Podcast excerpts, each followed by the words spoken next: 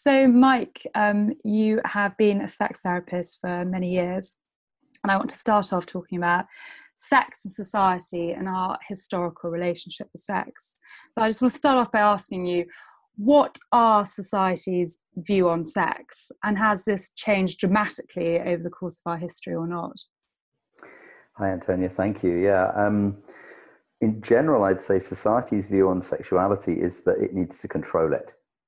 Um, Freud understood this 100 and whatever years ago um, when he when he spoke about this, the eros energy, the life force energy, um, as sexuality, which which the ancient Greeks understood.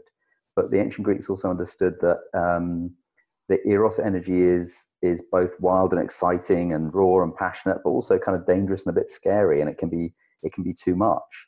And um, so, part of the job of civilization, Freud said, is to contain that eros energy and the government does that through, um, nowadays, it does it through legislation. In the past, it did it through religion. Um, and at different points in history, sex has been made wrong or bad either because it's sinful and you'll go to hell. Um, uh, in the Middle Ages, um, they considered that if the woman was having sex on top of the man, that that was against the natural order of things, and that would be that would lead to damnation. So Ooh. that was that's a medieval perspective on sex. Um, and then later, as science science started to come in, um, sex got pathologized as mental illness. Um, uh, so uh, the American Psychiatric Association um, uh, made made up all kinds of disorders like homosexuality that it said were a sociopathic uh, dysfunction, um, which of course now is is um, looks completely ridiculous. But back in the 18th and early 19th centuries, it was conceived that uh, masturbation would lead to um, dizziness, epilepsy, um, disorders of the digestion, um, mental illness, and ultimately death. So there's, there's been a lot of stigma attached to just expressing sexuality over the over the That's centuries. Quite a stigma. Yeah. so where have we got to now then? I think we're in this weird place right now with, with sexuality in our culture where it's both more open and, in a way, uh, of course, more accessible through pornography and the internet, but also in a way like more controlled. There's, in a sense, less freedom um, now than we used to have. Um, the government uh, is controlling more things. Again, in the 18th century, prostitution was was legal and acceptable, whereas um, in many countries it's illegal. Um, and um, the government is increasingly, at least in the UK, increasingly trying to um, crack down on uh, the use of pornography. Um, our previous Prime Minister David Cameron said he was very concerned about the amount of anal sex that he saw going on in pornography. That he also passed a law that banned um, the making of certain kinds of pay per view pornography. And these included things like uh, fisting and uh, female ejaculation, squirting, and uh, some BDSM practices, and something called face sitting, where a woman typically sits on either, usually a man's face, either man or woman, but usually a man. So the interesting thing about these practices is that they're all practices that um, are part of a kind of femdom, female domination scene in sexuality in BDSM. So what I make of that is that you know as as we see the rise of the feminine, women are becoming more more conscious of their sexuality. They feel more freedom to express it. The government is cracking down and saying, no, you better not get too uh, cocky, as it were, with this. Um, you better you better not do these things, and it's and it's discouraging them. So it's it's covertly controlling the way, as it always has. It's covertly controlling the way we see our sexuality by what's allowed and what isn't allowed. Mm-hmm. And do you think there should no, be no sort of real rule when it comes to what we're allowed to see, whether it's pornography or magazines or, um, you know, consensual images? Do you think that um, that the government shouldn't be doing anything to control that? I think so long as what we're seeing um, and accessing is consensual, then um, and and by consensual I mean between one, two, or more consenting adults, so I take children and animals out of the picture there, then it's up to the individuals involved. Mm-hmm. Um, I don't think it's the role of the government to start putting legislation in place to tell us what we can do in the bedroom or what we can watch. Mm-hmm. Can you tell me a bit more about what you think we're, talk, we're taught about sex now that perhaps is misguided? I think part of the problem is we're not taught about sex. We don't have a lot of uh, inverted commas sex education at school. We have reproduction education. Mm. And again, one of the ways that the government and the schooling system controls sexuality is by telling us that sexuality is about pregnancy and the risk of disease.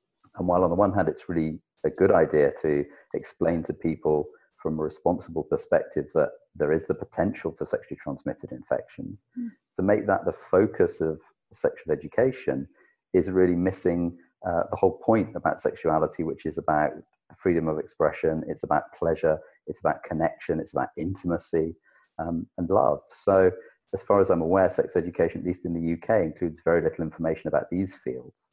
So, I think this is what needs to change.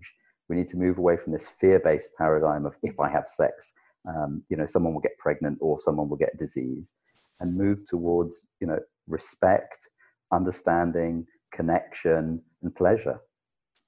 So you think the way that we look at sex now and are taught about sex, well, or the lack of being taught about sex, is actually very limiting for our own sex lives. How do you feel that it affects uh, young people and indeed adults as they grow up? Part of the problem about having a lack of information about sexuality from a more, let's say, official source is that people go to what's most readily available as their information resource for sexuality. And for most people, that's pornography. And pornography creates very often a very distorted perspective of what sex is about. First of all, most people accessing pornography are looking at visual pornography. There's, of course, erotica, written literature, and all sorts of other ways to explore that. But most people, when we talk about porn, we're talking about visual, visual stimulation. So part of the problem with that is that it only shows what looks good on camera. So big breasts, big penises, big thrusting movements. Um, these kind of things are visually, they're optically apparent. Whereas the small, subtle rotations of the pelvis together, which feel really amazing and delicious, they don't look very exciting on TV, so on, on porn. So that doesn't get depicted. So it, it kind of leads to the idea that intensity is a good thing. And when we go down the route of intensity, we lose sensitivity and we lose a connection and awareness of the subtle sensations that it's possible, possible to have in sex. To just the feeling of genitals touching without actually going inside or without any friction or movement, that can feel absolutely amazing. But that doesn't look very exciting in pornography, so it doesn't get depicted. So most people don't even know that that's an option. That's very interesting. What, what, about this sort of fear factor that you've talked about as well? How society um, is sort of geared in a way that tells us that you know sex can be uh, dangerous or, or, or, possibly wrong. How does that also subconsciously shape um, the way that we think about sex and our sex lives? I think what it does is it creates a lot of shame, and shame is you know sadly too often hand in hand with sex uh, in our culture. Um, and it takes away from sex as innocence. Mm-hmm. because sexual energy is our life force energy. It's our natural aliveness that wants to express itself in this particular kind of a way through connection through self-love through love with another um, through the pursuit of pleasure. All of these things are natural healthy and beautiful and they're very innocent. Just as you know a child wants to splash in a puddle or climb a tree or um, explore their own body it's pure innocence. It's that pure spontaneous aliveness expressing itself. Mm. Problems arise when people from the outside, voices from the outside, authority, hmm. parents, schools, whoever, mm. come in and say, um, you know, that's not allowed. It's dangerous. It's disgusting. You shouldn't touch yourself. You shouldn't. You shouldn't. Uh, you know, little girls, you shouldn't take your top off. All these kind of things, which lead to shame about the body, shame about our impulses and desires, and the problems come when our, intern, our internal impulses are at odds with what we've learned from the outside about what's allowed. And that creates internal conflict and hence shame. And can you tell me a little bit more what you think our, our natural sexual state is? You know, you, you, you paint quite a wonderful picture of, you know, sex being a lot about innocence and being experimental and, and, and um, being very open. Is there anything else that you'd sort of like to add to that that might be helpful? I'd say that what's really important in in having really great sex is really being authentically yourself and expressing that in each moment. So not doing anything you don't want to do, um, and communicating that clearly, communicating communicating boundaries, of course, is very important. Um, but it's also about just allowing the sensations of pleasure in our body. I mean, ultimately, when we relax into our body, we'll start to feel pleasure rippling through our body at all times whenever we choose to connect with it. I mean, it's always there available for us when we want to when we want to feel that. I'm not talking about even touching the genitals. I'm just talking about the natural state of aliveness in our body. Mm. And most people are disconnected about from that. They don't even know about that. Could you tell me a bit more about how society's views affect both men and women and whether those challenges are the same or actually very different? Yeah, I think there is a big difference between the way that men and women uh, experience sexuality. I think it's changing in a positive way as, like I said, more women are getting in touch with their sexuality and realizing their empowerment um, and also realizing they have the right to say no. The whole Me Too campaign has been enormously powerful in that, I feel. Uh, but there's much more shame about female sexuality than there is about male sexuality. It's much more, inverted commas, natural that boys masturbate, whereas still for girls there's a little bit of feeling of self-consciousness very often. Um, Where do women, you think that comes from? I think it's it just arises from this cultural soup that we're all swimming around in that says sex is wrong and dangerous, and that um, and that female sexuality isn't allowed because if a woman is sexually open, then she's labeled, branded, uh, you know, as a slut or something derogative. Whereas if, if man is sexually proactive, you know, he's he's a stud or whatever. These are kind of hackneyed archetypes, but it's still got some element of truth for people. So I think that women have internalized so much of this kind of patriarchal control of their sexuality. And, and the truth is that women have much more sexual desire than men do in general. If it's really allowed. And that's probably why patriarchy, or at least in part, has sought to control it. Uh, because if women really give themselves permission to feel the fullness of their sexuality, um, it's kind of limitless. It's very strong and it's beautiful, but can be scary for men that feel challenged by that. I suppose one question women might be asking is, you know, has this always been the case for women? Uh, have they always been controlled by men in a sexual manner or, or not? Yes and no. I mean, partly we've had patri- patriarchy for 5,000 years, so that's always been an element of control. But up until the 18th century in the West, it was considered that if you wanted to get a woman pregnant, she needed to have an orgasm at the time. Mm-hmm. So, um, medical science in the 19th century disproved that idea. So it's interesting that as soon as medical science understood that women didn't need to have an orgasm, the focus for men to be good lovers for women seems to drop off in culture. It makes sense, but unfortunately, it's led to uh, a disempowerment for women and female sexuality. If you read 18th century novels, women are portrayed as much more bawdy and sexually sexually active. You read 19th century novels; they're much more prim and um, and restrained. So it does it does correspond with a a change in the way society viewed female sexuality. Mm-hmm. And and and challenges to men now. What do you think that is? What do you think their challenges are? I think the big challenge for men increasingly is around performance, and a lot of that comes from uh, pornography. The images that that men have in porn that you know a man's penis must always be erect um, and that he must be able to you know, ejaculate copiously.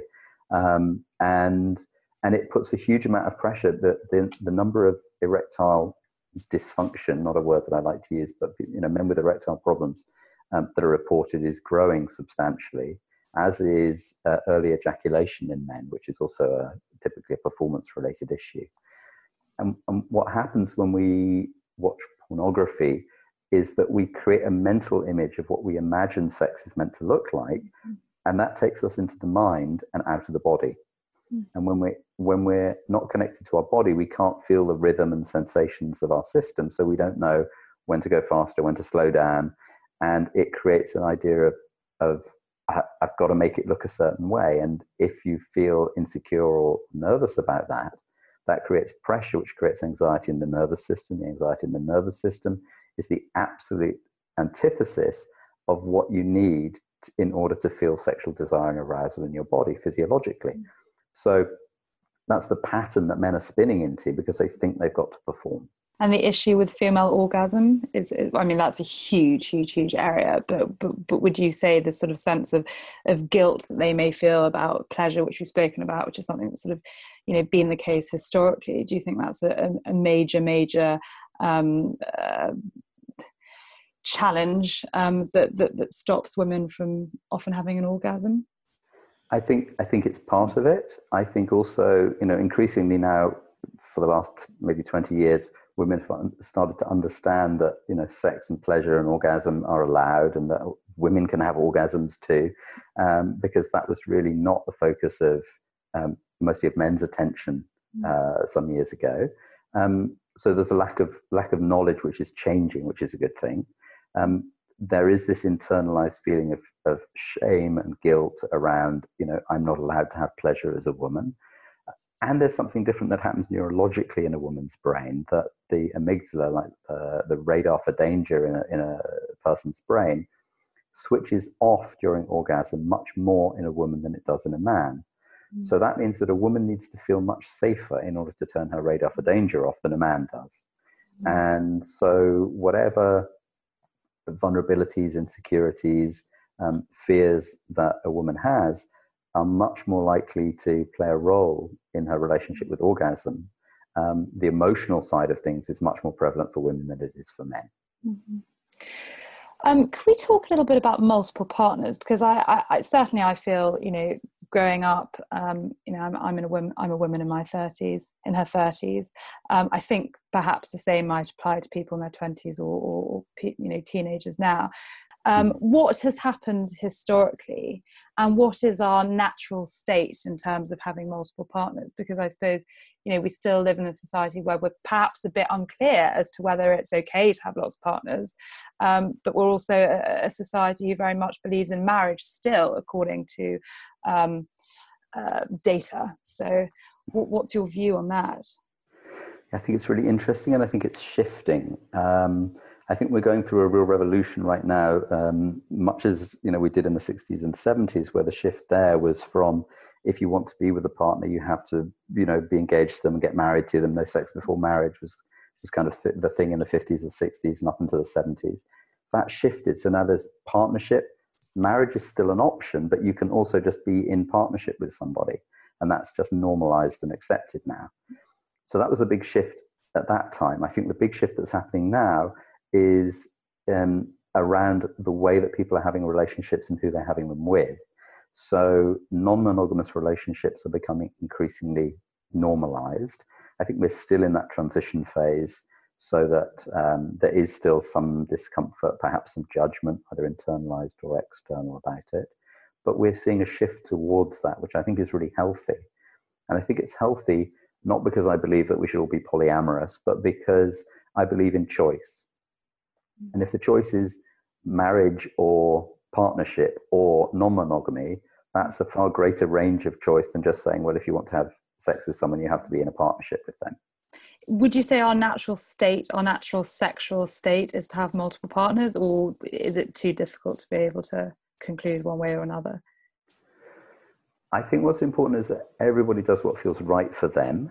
Um, I think that you know there's a there's a lovely argument which says that we're not descended from chimpanzees, but from another kind of ape called the bonobo, which is um, multisexual and uh, bisexual and very f- fluid and free in its sexuality, and that that is the more natural state. And there is a good argument to say that, but I think what's important is that everybody finds the the expression of their sexuality that feels true and right for them suppose the last question to ask is, you know, what, what do you think ought to change in the way that we view sex now in, in, in 2017?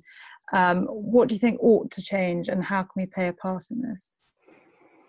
I think um, that what we need is more freedom of expression and more good quality information. So less government control and more um, access to visual, uh, educational, all kinds of um, information about sexuality and how to express it safely and the variety of choice that's available that isn't the kind of male oriented pornography. Fortunately, there's a lot of female pornographers who are coming up now, female porn directors. Um, there's a lot more um, uh, websites that are, that are, expressing information about, for example, about female orgasm, um, which is really valuable.